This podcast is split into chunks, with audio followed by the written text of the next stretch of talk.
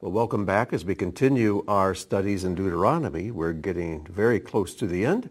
And this week we find ourselves in Deuteronomy chapter 32.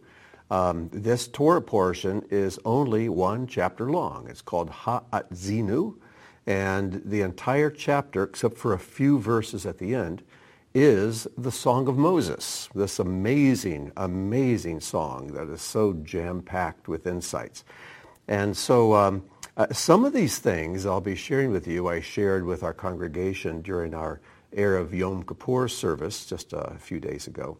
And, uh, but in this teaching, I'm going to take those but fill them out more and, uh, and draw out some, some insights here that I find just truly amazing. The Song of Moses, we, this is mentioned uh, at the end of Revelation, very close to the end. And if you're a messianic believer, this is probably one of your favorite uh, sayings. And they sing the song of Moses, the servant or bondservant of God, and the song of the Lamb. And um, we, we love to quote this because the song of Moses, this uh, elicits thoughts about the Torah, about the commandments, about the Hebrew scriptures. And then the Song of the Lamb, of course, is about Yeshua. And we see that the Song of Moses, the bondservant of God, and the, the Song of the Lamb are being sung together as if they're a duet. And, uh, and so we see there's no conflict between the two. They belong together. And uh, we see that at the end of Revelation that these songs are sung together. It's a beautiful picture. But there are some questions about what is the Song of Moses? What is it about? And, uh, and who is the they that are, or who are, are singing this song? Who are they? So we want to answer this question and several others we'll be asking as we go.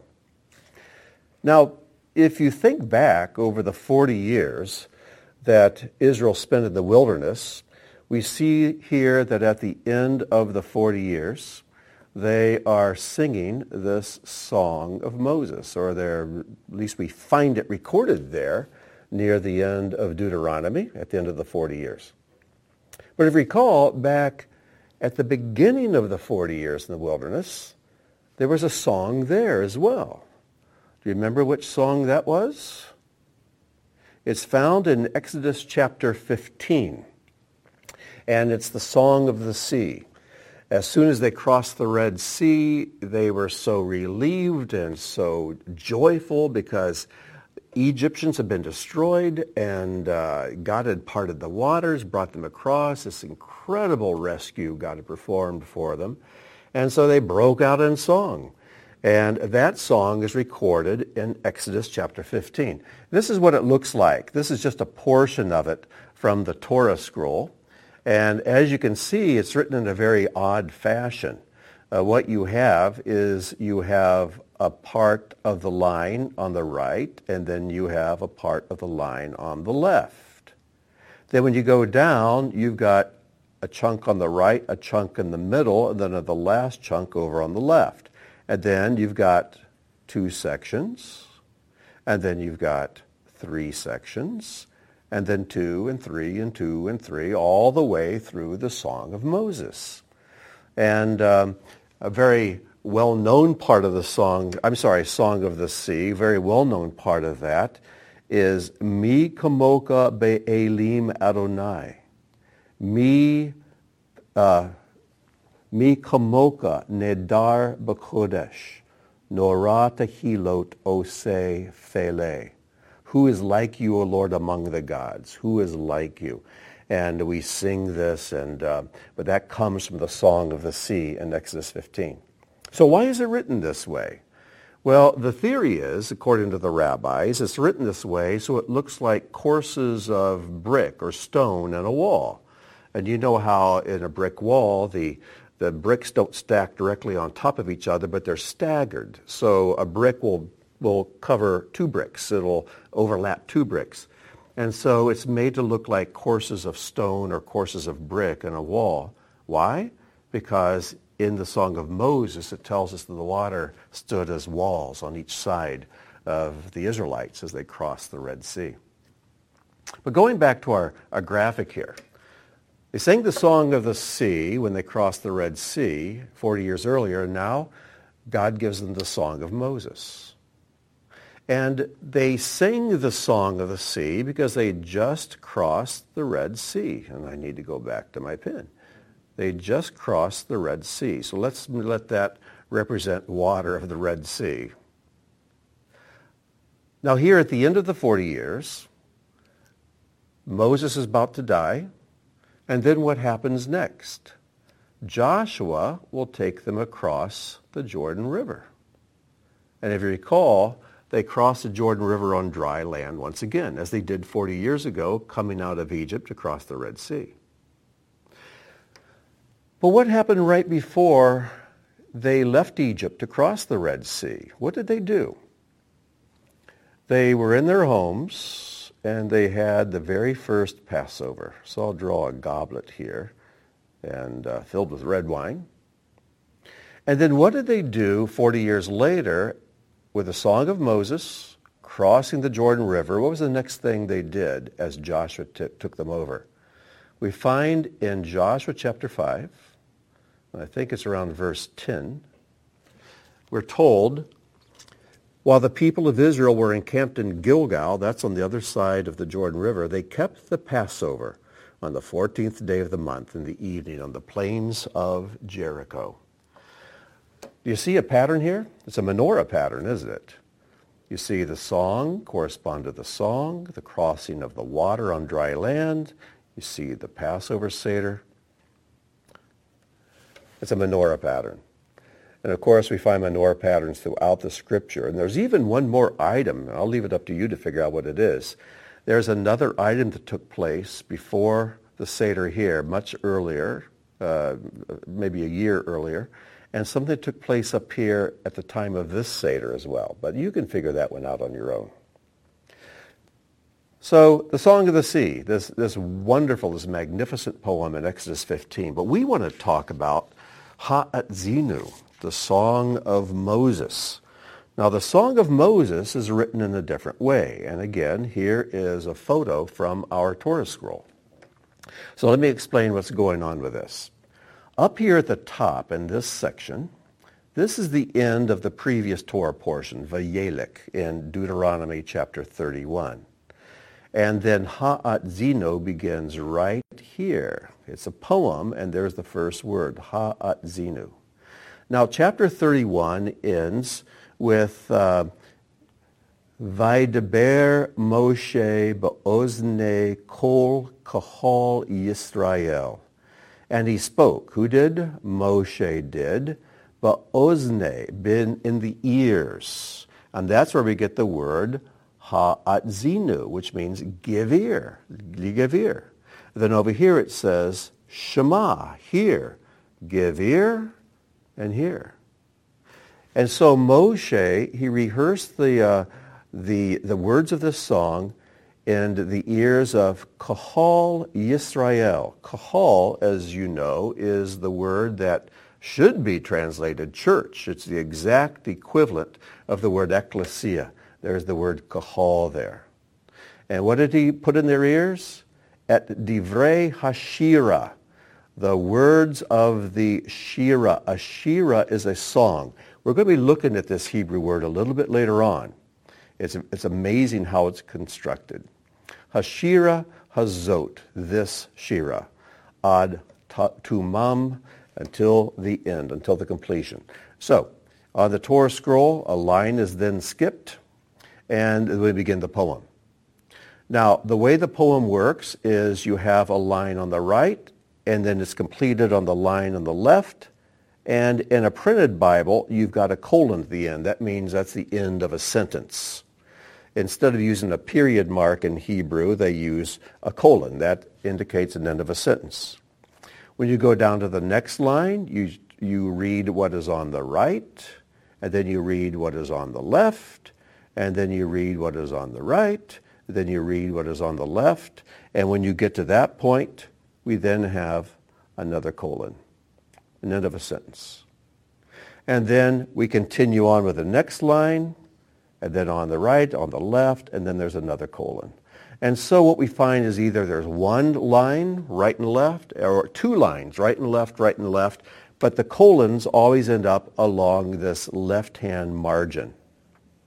So all of the sentences, the verses, end on the left until a certain point, which we'll explain in a moment. Um, just a couple other highlights here. We see here um, it says that Ki Shim Adonai Ekra. In the name of Adonai I will call out. And the word, uh, the name Adonai, Yud He Vav occurs eight times in this song. And eight, as we know, is the number of, of new life and new beginnings. But I want to point out something very odd to you. It's right down here. There's a large letter He right here at the beginning of verse 6. Beginning of verse 6. It's not a word. It's just the letter He written oversized, standing there all by itself. Why is this here? Well, let's read the first few verses, and, we'll, and then when we get to verse 6, we'll explain why this letter He is there. So we begin in verse 1, Give ear, O heavens, and I will speak, and may the earth hear the sayings of my mouth. May my teaching drop like the rain, may my utterance flow like the dew. Like storm winds upon vegetation and like raindrops upon blades of grass. Verse 3, When I call out the name of Adonai, ascribe greatness to our God. By the way, that commandment to ascribe greatness to our God is why at the end of the Shema, Hear, O Israel, the Lord our God, the Lord is one, we always say, Baruch Shem Kavod Malkuto Leolam Voed. We ascribe greatness to his name. And we say, uh, Baruch Shem Kavod, blessed is the glorious name of his kingdom, or the name of his glorious kingdom forever and ever. So we, the reason we add that is because of this phrase, ascribe greatness to our God. When? When I call out the name of Adonai. So that's why we do that. Verse 4, the rock the word rock is found many times in this scripture, in this poem. Most of the time it's the word zur, which is like a foundation rock, a massive rock. And uh, it's eight or nine, ten times, I forget. But all through this, this poem, which describes Israel's shakiness, God is referred to as a rock. In fact, in one place in the poem, it talks about how the, the heathens, the, the Gentiles, look at the Israel, uh, uh, look at Israel, they say, our rock isn't like your rock. You guys don't even notice it. So it's kind of amazing that the surrounding peoples can see something that Israel seemed to miss. Verse 4, the rock, perfect is his work, for all his paths are justice, a God of faith without iniquity, righteous and fair is he. Corruption is not his. The blemish is his children's, a perverse and twisted generation. And then verse 6, and we see this letter Hey right here. The letter Hey, if you know any Hebrew, you know, you know it's just a, it's like the letter H. And the rabbis say this is God's sign. The blemish is not his. The blemish is his children's. They're a twisted, perverse generation. a sigh. And God goes on to describe some of the issues Israel has, or had at that time at least. He says, remember in verse 7. Or let's finish verse 6. Is he not your father? And this is the very first time in the scriptures where God is referred to as a father. It's very important. Is he not your father? Your purchaser, your buyer? Has he not created you and established, or it could be protected you? Remember the days of age, the days of yore. Understand the years of generation after generation. Ask your father. He'll relate it to you. And your elders, they'll tell you. When the Supreme One gave the nations their inheritance, when he separated the children of man, he set the borders of the peoples according to the number of the children of Israel. How many how many Jewish people came out of Canaan to settle in Egypt? If you recall, it's back in uh, the closing chapter of Genesis. And uh, it's Genesis, well, not the closing chapter, but near the end. It's chapter 46, verse 27, tells us there were 70, 70 souls that descended into Egypt. 70 Jews. How many nations are there? If you go back to Genesis chapter 10 and you count up the number of nations that descended from, from Noah's three sons, Shem, Ham, and Japheth, you'll find that there are 70 nations. Why are there 70 nations? Because there are 70 children of Israel who came from, from Jacob and settled in Egypt. Verse 9, for Adonai's portion is his people. Jacob is the measure of his inheritance. And it goes on and begins to talk about all the things that God had provided Israel. Look at verse 10. He discovered him in a desert land and desolation, a howling wilderness. He encircled him. He granted him discernment. He preserved him like the pupil of God's eye, like the pupil of his eye.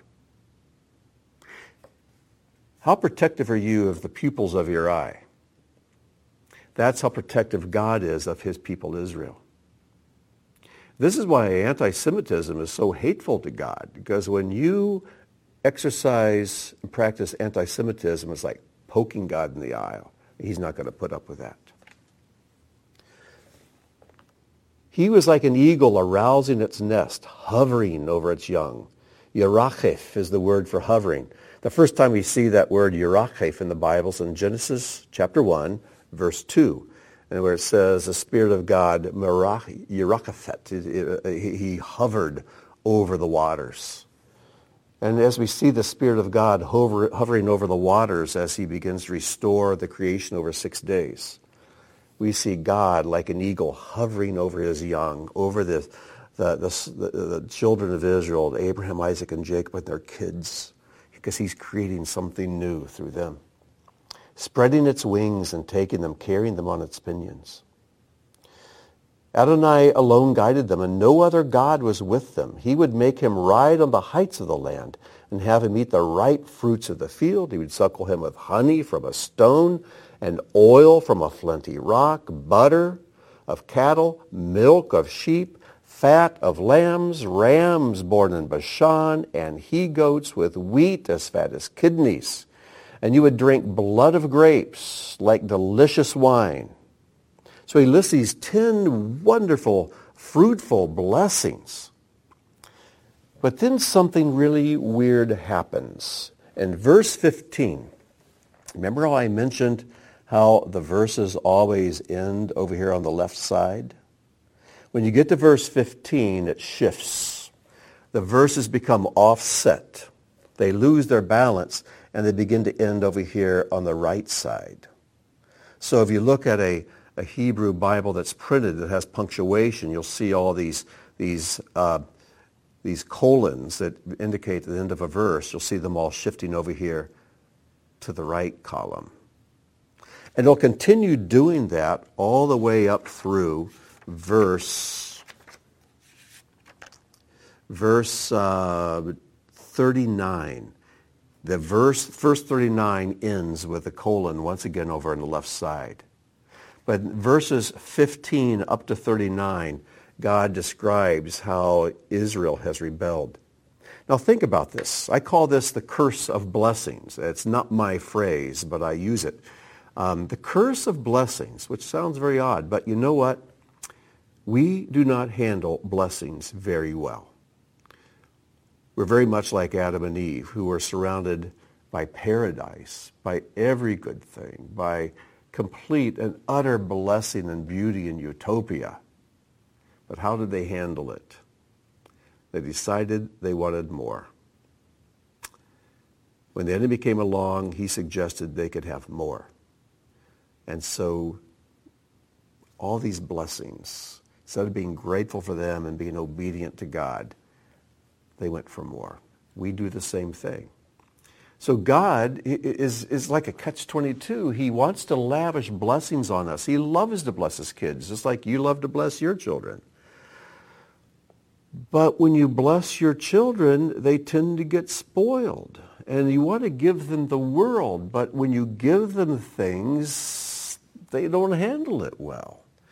And so the blessings have built into them this thing that where it triggers us to want more, to become selfish and become self-centered, become proud. And uh, it happened with Israel. It happened with Adam and Eve. It happens with us. If we could be truly humble and grateful people, then we could handle blessings more. I love blessings, but um, I want to stay as humble as I can. I never want to let God's blessings become the focus of my attention and my adoration and affection. I want him to be the focus of that. And if I can make him the continual focus of my life, he can continue adding blessings to me without them ruining me. But the key is in my hand. Uh, whether I will let those blessings turn my heart away from God to where I become spiritually obese and become self-centered and become kind of useless. So this Song of Moses needs to be a very stern warning to all of us because God does bless us in so many ways. Well, anyways, we could go on working through the Song of Moses, but um, I want to point out something that's very odd. If you go back to the previous chapter, chapter 31, um, it, it, Moses is told, now therefore write the song Write this song for yourselves and teach it to the sons of Israel. Put it on their lips in order this song may be a witness for me against the sons of Israel.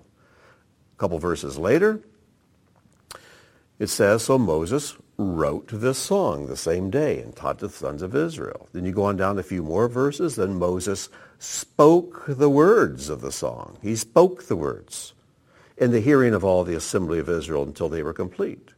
Then in verse 44, the Moses came and spoke all the words of the song in the hearing of the people, he with Joshua the son of Nun. You see a problem? See something kind of odd? Song isn't sung. Nowhere in Deuteronomy do you see them singing the song. Nowhere in Joshua or Judges or all through the Tanakh, you never see the song of Moses sung. And then you come to the Gospels. Song of Moses isn't sung there. You don't see it sung in Acts or in Paul's writings. In fact, not until you get to Revelation near the end, in chapter 15, do we read, and they sang the song of Moses, the bondservant of God, and the song of the Lamb. It's almost, they couldn't sing the song. They could write it, they could memorize it, they could recite it, but they couldn't sing it until the Song of the Lamb came to join it. It's almost as if the Song of Moses is the lyrics, but the Lamb provides the music. And who is the they who sing the Song of Moses and the Song of the Lamb? Who are these people? So there's a number of questions. Why hasn't the Song of Moses, why wasn't the Song of Moses sung? Who will sing the Song of Moses and when? Who is the they and when is it that they sing the Song of Moses? What is the Song of the Lamb? What is the difference between these two songs? So these are some important questions that I want to address in the time that we have left in the teaching. So let's begin with what is the Song of the Lamb? Let's start with that. And we find the Song of the Lamb in Revelation chapter 5. And we're going to read verses 8 through 14. I've broken this up into three sections because we see three groups of beings singing. It's like they each have their part to sing, their stanza, and then they're joined by the next group. And they sing, then the next group joins them in the, in the singing. And this is what it says. Now, let's give some background. In Revelation chapter 5, we are taken into the throne room of God and it describes the throne room uh, in chapter 4, and they're around the throne, uh, uh, four living creatures, and they're described there. Um, there are 24 elders. Who these 24 elders are, we don't know. They're, it's assumed we know who they are. Maybe they're the, the 12 heads, the 12 sons of, of Jacob, the 12 uh, heads of the tribes of Israel, and the 12 apostles. I don't know. But uh, we'll know someday but they're surrounded by these 24 elders. And it describes this amazing scene. And it says that in the hand of the one sitting on the throne, this is the Father, this is God sitting there, there's a scroll.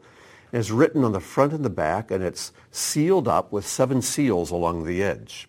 These seals in ancient documents, in legal documents, the seals would describe who um, can open it. What are the qualifications a person must meet before they can open this document? And this document we know is the title deed to earth, to heaven and earth, to the entire creation. And, uh, and John said that, uh, that there was a voice that says, who is worthy to come and take the scroll and open its seals? And he says, there is no one. There was no one found who was worthy to open the, the, the scroll.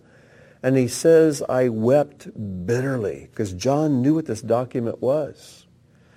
And he was weeping. He was brokenhearted because who is it who can meet these standards described on the seven seals to open the scroll and reclaim the earth, reclaim the creation? And then a voice said to John, don't weep. Behold the lion of the tribe of Judah. He says, I turned around and I saw a lamb as if it had been slain. And then the lamb was able to go and take the scroll and open it. Of course, this lamb is Messiah, the lamb who was slain but yet lives. So when he takes the scroll and begins to open it, this is what we find. Revelation 5, verse 8. And when he had taken the book, it's actually a scroll, the four living creatures and the 24 elders fell down before the Lamb, having each one a harp and golden bowls full of incense, which are the prayers of the holy ones. Our prayers are like incense to God. And they sang. So we see some singing taking place. They sang a new song saying, Worthy are you. Who's the you? The Lamb, Messiah, to take the scroll and to open its seals. For you were slain, and by your blood you ransomed people for God from every tribe and language and people and nation. People from the entire world. He redeemed and ransomed everyone on earth. And you have made them a kingdom and priests to our God, and they shall reign on the earth. So who's singing? The four living creatures, the 24 elders. But they're not singing the song of Moses.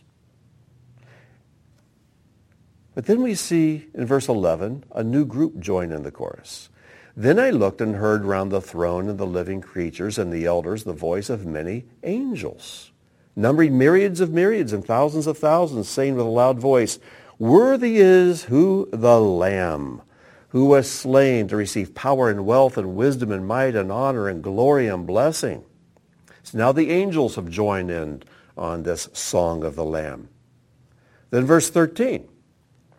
And I heard every creature. Now this word creature is the word katisma. It's only used four times in the Greek scriptures. This is the last time it's used. And I've put in your notes the other three places it's used. But when we see this word used, it's not really referring to human beings.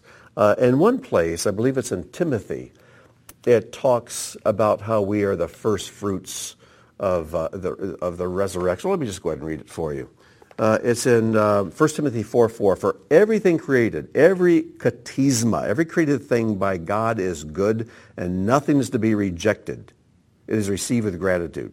That is not referring to people. It's referring to every created thing that is good. James 1.18. And the exercise of his will he brought us forth by the word of truth so that we might be, as it were, the first fruits among his creatures, his creation. So here he's using people kind of a as it were sort of thing because uh, Yeshua is going to restore the entire creation. He says, but he's, he's giving us as the first fruits of what he's going to do with the whole creation. And then in Revelation 8, 9, and a third of the creatures which were in the sea and had life died. These aren't people. Okay? It's creatures in the sea. So this word katisma is not really used directly of people. It's used of the creation. So we hear the entire creation, the fish, the birds, the animals, the trees, the mountains, the rocks, the rivers, the oceans, they're all joining in the chorus. Every creature in heaven and on earth and under the earth and in the sea and all that is in them saying, to him who sits on the throne and to the Lamb be blessing and honor and glory and might forever and ever. So we see the four creatures, we see the 24 elders, we see all the angels, we see all the creation, all joined into the song, singing the song of the Lamb. But where are the people? Because over in chapter 15 it says, and they, who are the they, were singing the, the song of Moses, the bondservant of God, and the song of the Lamb. Who are the they? Well, let's go over and find out who they are. So from chapter 6 on through chapter 14, we see a lot of things happening. And the scene jumps back and forth between heaven and earth and all the things happening here in the physical realm because of things happening in the spiritual realm. But in Revelation 15, we once again find ourselves in the throne room. And John says, And I saw what appeared to be a sea of glass mingled with fire, and also those who had conquered the beast and its image and the number of its name. These are conquerors we see here. These are the courageous. These are the victors. And he saw that, he says, I saw them standing beside the sea of glass with harps of God. Remember we saw the, uh, the earlier, we saw the 24 elders, I believe it was, with the harps of God as they sang. With the harps of God in their hands. And they, they, who? The conquerors over the beast and his image and the number of his name, they sang the song of Moses, the servant of God, and the song of the Lamb. So they join in the chorus of the Lamb, but they bring this other song along with them, the song of Moses. And they're saying, Great and amazing are your deeds, O Lord God the Almighty. Just and true are your ways, O King of the nations. How do we know God's ways? Through the Torah of Moses. That's how we know your ways, God's ways. O King of the nations. Again, the whole world is in view. Who will not fear, O Lord, and glorify your name? For you alone are holy. All nations will come and worship. The whole world will come and worship. Will come and worship you, for your righteousness, righteous acts have been revealed. So who is the they who sing the song of Moses, the servant of God, and the song of the Lamb? The conquerors, the courageous, the ones who have overcome. Now you may be wondering, well, I'm not sure if I can be one of those because it's talking about the beast. Isn't that the Antichrist? And its image, what is the image of the beast described in Revelation? And this number of its name, which seems to correspond to the mark that people who worship the image of the beast will take and, and, uh, and they'll, they'll show their allegiance to the beast and his lies. And they'll say, what if I'm not alive during that time? Can't I join in this course? May I suggest that as John says, the spirit of Antichrist is already here. We're already at war against the beast. And though he may not have taken on a physicality that we can see in the whole world, you can see on TV, the spirit of Antichrist, John tells us, is already here. We are already at war with him. In fact, this war started way back in the Garden of Eden because a beast appeared in the garden. Adam and Eve did not see the serpent as a beast. They saw him as this glorious dragon because that is what he is. He's called a dragon in Revelation, the dragon from of old. And, um, and he was awe-inspiring. He was beautiful.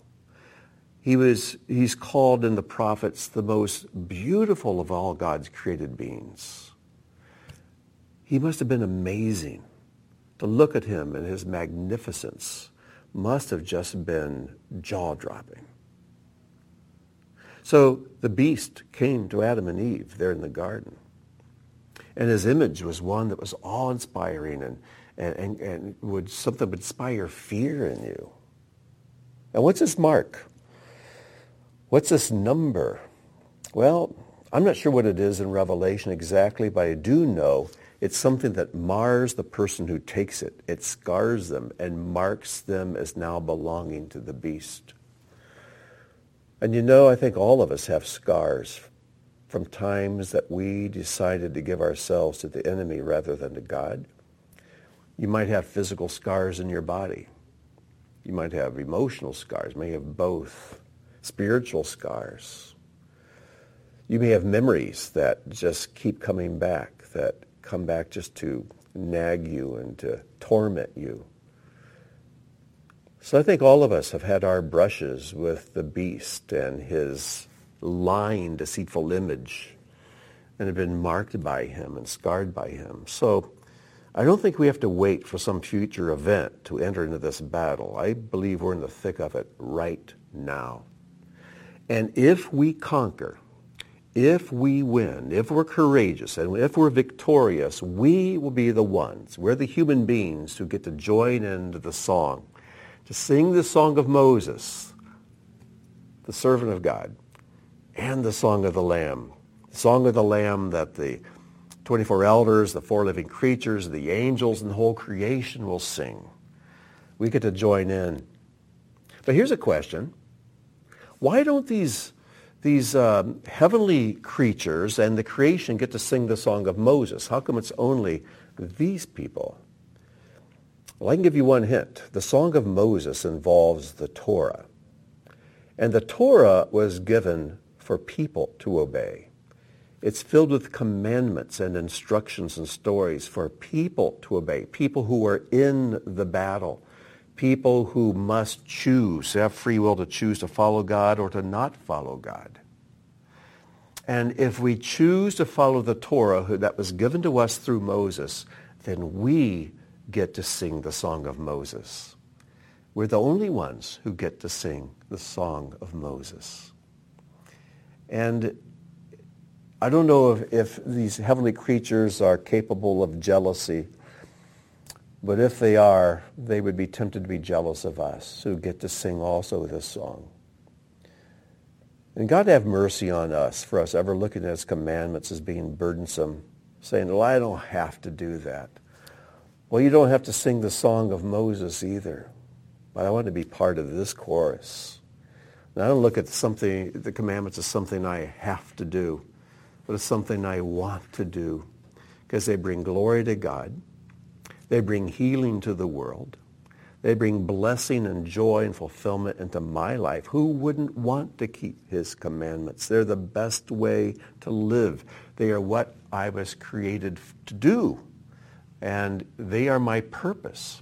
So why wouldn't we want to, to keep the Torah? So why wasn't the Song of Moses sung until now? I think the lamb is the one who supplies the melody to the lyrics. That's just a thought. You don't have to agree. Maybe these are two songs that we sing as a duet. But there's something about the Torah and something about Yeshua that are complementary to one another. And I see them almost like lyrics and melody. Let me explain. The lyrics were given through Moses words.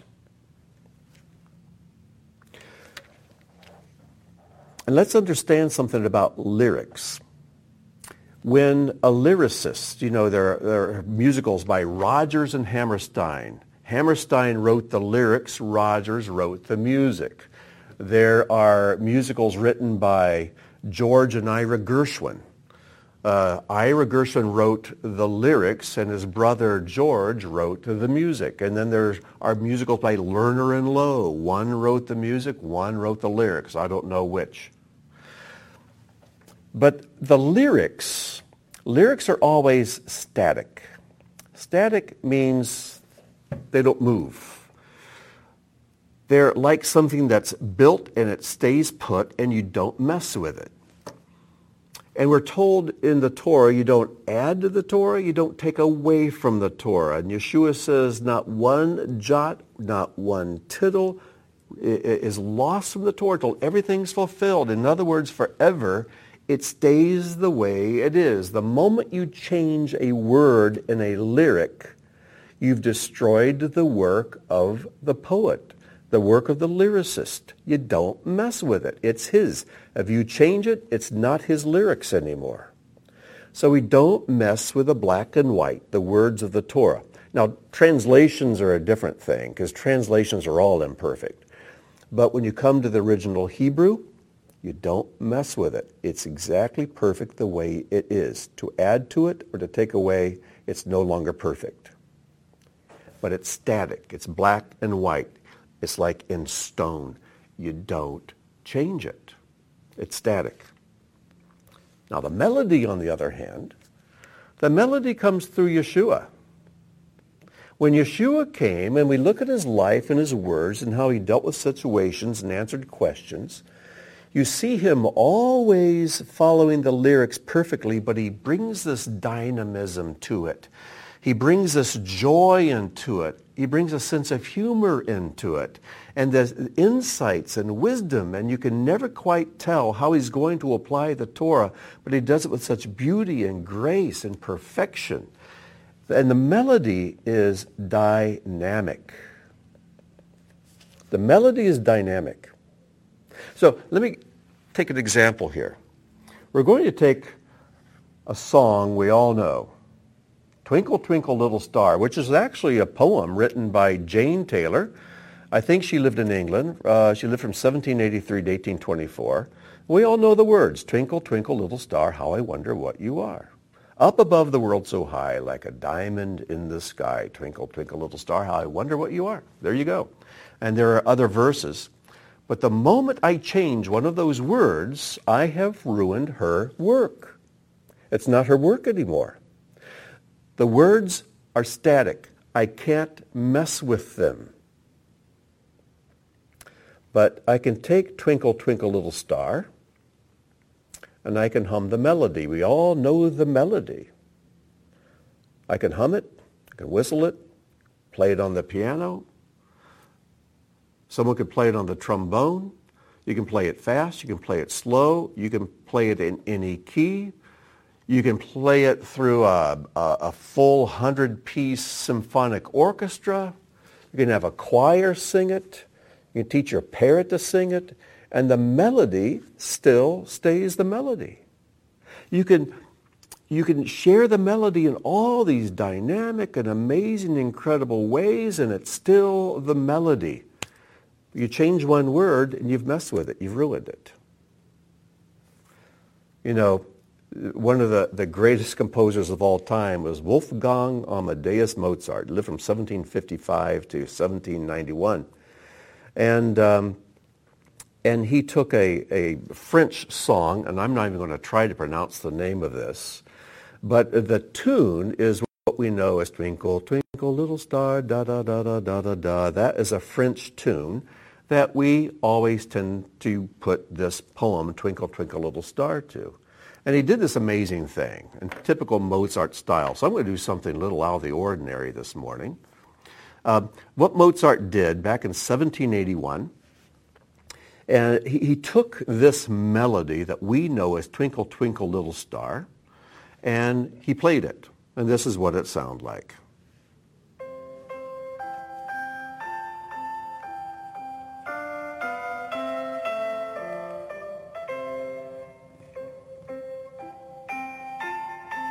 Okay?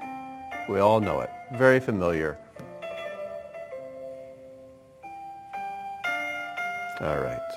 So, then what he did after that is he wrote 12 variations of that melody. Here you just heard him playing it straight. Well, it wasn't him, but it was. It's actually uh, Lang Lang playing this, and uh, uh, but he then wrote 12 variations where he just took the same melody, and you'll recognize the melody, but listen what he does to it. Because this melodies are dynamic. Listen what he does. Here's the first variation.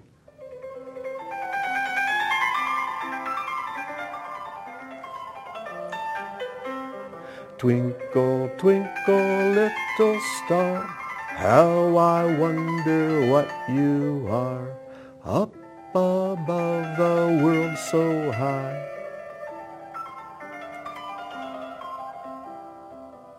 Okay, here's number three.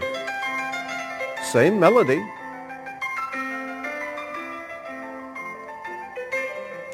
Twinkle, twinkle, little star, how I wonder what you are. Here's number five.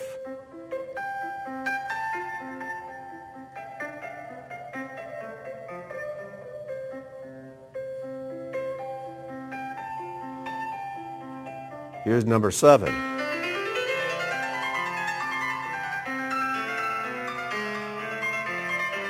Not quite as recognizable, is it? And number 11.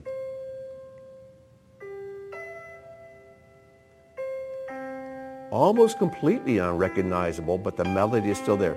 Little star. How I wonder what you are. That's what you call genius. And of course, those are samples of just a few, but there are 12 entire variations of this. But always the same melody. Sometimes more recognizable, sometimes less. But the melody is always there. You know, there's an important lesson here for us. I meet people who are believers from all different denominations and various Christian religions and and um, they are all variations on a theme and if they have a real relationship with Yeshua, even though may, they may be apostolic Pentecostal, Roman Catholic, Greek Orthodox, Messianic, conservative Baptist, liberal Baptist, if they have a relationship with Yeshua, and if I look at their lives enough and really get to know them, I detect the melody of Yeshua in their lives. Sometimes it's more recognizable than others, but the melody's there. Now, there are some people I know who can quote the lyrics. They can quote the verses, but they don't know the melody. They don't know it at all. And that dynamism is missing from their lives. You might call this dynamism God's Spirit. And, um, and God gives us freedom to share the melody of who Yeshua is using our gifts, using our abilities, using our experiences, using our failures and successes, using our points of view and he asks us to bring all of these into play, whatever instruments we have, to perform the melody. And the melody is going to sound a little different with each one, but all together we make this chorus, we make a symphony playing the melody that is known as Yeshua, the Lamb the song of the Lamb is something that oozes out of our lives, out of our attitudes. It should shoot out of our eyes. This dynamic living thing, this melody that we can express in so many different ways, but it's still the song. Just as in all of these variations of Mozart's, you can still hear the melody. Sometimes it's clearer, sometimes not as clear. We want the melody to be clear through us. And we don't want to use the melody to pump ourselves up and say, look how I sing the melody, because then it becomes very immelodious, if that's a word. It is now, I guess. But um, knowing the lyrics is one thing. We have to have the lyrics. We don't mess with the lyrics. We don't mess with the word, with the scriptures, but the way we live it out. God gives us some freedoms there. And let's be careful criticizing one another because you don't sing the melody exactly the way I sing the melody. If the melody is recognizable, then let's encourage them to continue to sing the song of the Lamb. I don't think the voices of the four living creatures, one of them looked like a flying eagle, and one looked like a lion, one looked like a man, and one looked like a calf. Those all make very different sounds, but they're singing the song of the Lamb. What did they sound like? And then the 24 elders, 24 different voices singing. And then millions and millions of angels, do they all sound the same? And then the creation, the, the fish and the animals and the birds and the rocks and the trees, all singing, clapping their hands. The melody would have sounded very different, yet still be the same melody with all of them. So let's give some freedom as people express Messiah through their lives. And let's do the melody as clearly as we can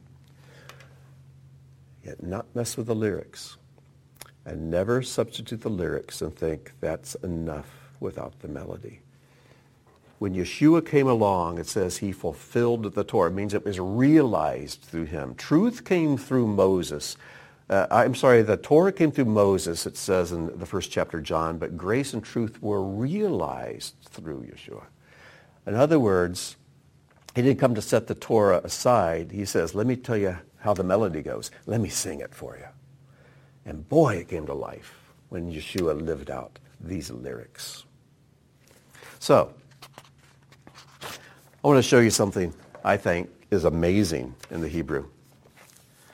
They're singing the song of the Lamb. And here at the top we see the word se, se, which means lamb. It's pronounced S-E-H. Se, lamb. But recognize this word below it? We saw it up earlier in the, in the picture of the scroll of Ha'atzinu. This is the word shira, which means song. Now compare the two words.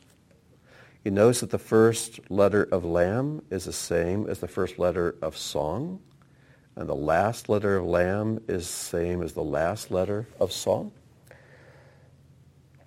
In other words, the lamb is the context for the song. The se is the context for the, the shira. But it doesn't end there.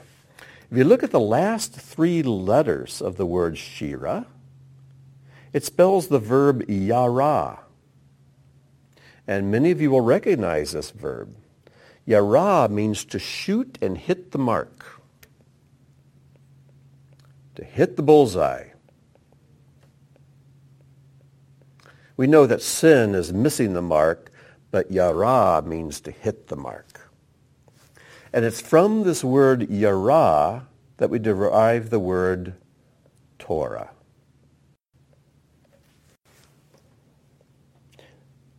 See why Hebrew is so much fun? It has a dynamism of itself. Underneath the scriptures, the language itself is filled with the song of Messiah. And this is why I think David prayed in Psalm 119, Lord, unveil my eyes that I may behold wonders from your Torah. And um, so you can look at this and, and, study it more on your own, but I kind of summarize it this way. The lamb, the se, is the context for the song, the shira, which celebrates hitting the mark, yara, which is the purpose for the Torah. And they're all found together there. I'm going to close with this. We have one question left. If the four living creatures and the 24 elders and all the angels and all the creation are singing the song of the Lamb, and then the, the conquerors and the victorious come along, and these are the, the winners. These are the ones who have given their life to God to be his people. And they're singing the song of Moses the servant of God and the song of the Lamb together. What do the rest of the people sing? Those who are not victorious, the ones who missed the mark, that didn't give their lives to God. They have a part to sing as well. And the clue to what they sing is found in Ha'atzinu. It's found, it's found in verse 43, where God speaks. He says, O nations, sing the praises of his people. Isn't that amazing? That the people who overcome, who give their lives to God, to be his bondservants, they get to sing the song of Moses and the song of the Lamb. They have a double privilege. And the people who failed, didn't quite make it, they're all redeemed. Yeshua came to save the world. But the bride are the ones who overcome, the ones who show courage and faith now. They're the victors. They're the ones who, who choose to see through the deception of the image of the beast, to conquer the beast, to not be uh, uh scarred by him, or at least to let their scars become trophies, to give their scars to the Lord and not be owned by the beast. And so they take their courage and their faith and their joy and they devote themselves to God to be his people. They get to sing two songs, the song of Moses and the Lamb. They have the melody and they have the lyrics all together. But the rest of the world, God says, I'm not going to leave you out. You're going to sing the praises of my people. That's incredible. That's, that's amazing to me. So everybody's singing. Nobody's left out. The last thing I want to finish with is this. The very first word of Ha'atzinu, the Song of Moses, the very first word is the word Ha'atzinu, which means give ear, from the word ozen, ear.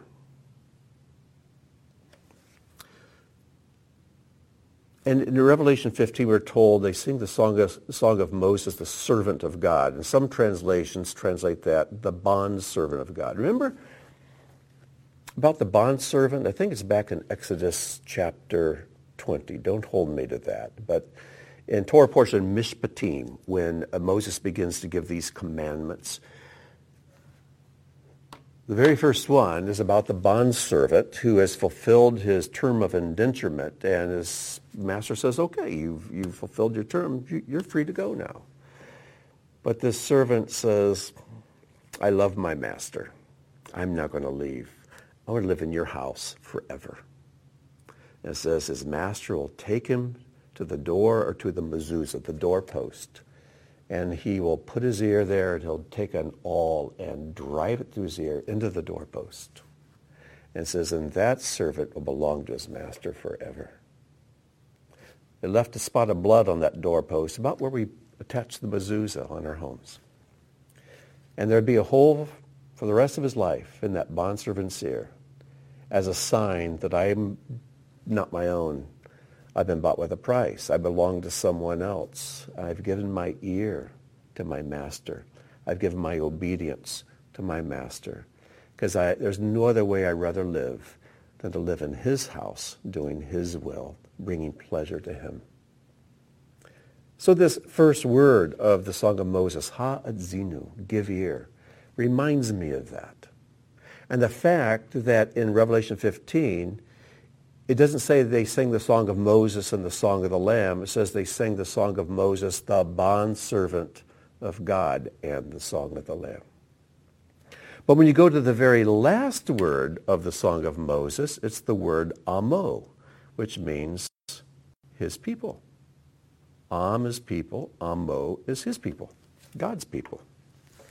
Who are God's people?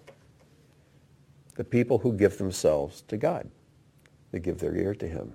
They hear what he says and they give him, give him their obedience. So the whole message of the song, the whole message of this whole message is found in the first and last words of this amazing song of Moses. At our Yom Kippur service yesterday morning, we sang a song Make Me What You Will. It's a beautiful song. It's a, very nice chorus. We sing it often. And uh, as we were standing there singing the song yesterday, it went through my mind and I shared it with uh, the community. It went through my mind, well, God did make me the way he wants. He assigned my gender and my, my height, not necessarily my weight. I have a lot to do with that. But he gave me the abilities he chose to give me, withheld the abilities he chose to withhold. He assigned my my eye color and my shoe size and um, and um, and all the, the different things he's given me. He did make me according to his will, right? So why do we sing, make me according to your will? Make me as you will. It's almost like God made us physically and put our souls in us just the way he wanted, and he gives us freedom and free will, and we really enjoy what he's done. But he comes along and says, but I'm not finished. I've made you what I wanted to make you, but there's more work to do. But I need your permission to finish the job. So if you'll give me your ear, You'll give me your obedience. You'll live here in my house with me. Learn my ways. I'll finish what I started. And what I did in your body and in your, your soul and mind, I'm going to finish out. I'm going to bring to fullness to make you in my image. And then we're going to sing together. What an amazing song we have. What an amazing passage. This, this one chapter Deuteronomy 32 is so full of, of teaching for us. So I hope you'll take this to heart. It's a blessing to you the way it's been a blessing to me this week. So questions, if you're in your groups or by yourself, here's some questions for you. Discuss the lyrics of the Song of the Lamb found back in Revelation 5. What new insights do you find? We didn't take much time to go over the details of what the lyrics are saying. So go over that and see what new insights you discover. And also look at the, the people who are singing the song. You got the four creatures, 24 elders singing one part, and then you've got the angels singing the second part of the lyrics, and then the creation singing the third part. Why does each group sing those particular lyrics? That's fun to sort through. The second question, why don't angelic beings sing the song of Moses? They sing the song of the Lamb, but not the song of Moses. Third, who are the people who will sing the song of Moses and the song of the Lamb? And then this last one, how do we get victory over the beast? I talked about getting victory over the beast and his image and his number, but there's a powerful hint given to us. In fact, it's not a hint at all. It just comes out and spells it out for us. And that you will find in Revelation 12, verses 10 and 11. Great section of, of Revelation. If I'm not careful, I'll turn out doing a teaching on Revelation. I've said I never will do that. But uh, so we're going to close right there. Our Father and King, thank you so much for this amazing chapter, for this beautiful song. And thank you, Father, that through Yeshua you have given us this dynamic melody. And Lord, I pray that all of us who call ourselves your children, your disciples, would never try to correct others that they're not singing it exactly the way we are singing the melody, but Lord will encourage them to sing louder. And Father, I pray that all of us together around the world right now would make a beautiful chorus to you. And someday, when we all see each other at the same time, we can all sing together at the same time and hear each other singing at the same time. Lord, that's a day to live for. That's a day to die for. When every creature in heaven and on earth, every human being is joined up in a chorus of praise to you and to the Lamb and to your people. So, Lord, I pray you'd help us to focus on that day to come as it will help us to live in the day we're in now. And we'll give you praise and glory for it all in Yeshua's name. Amen.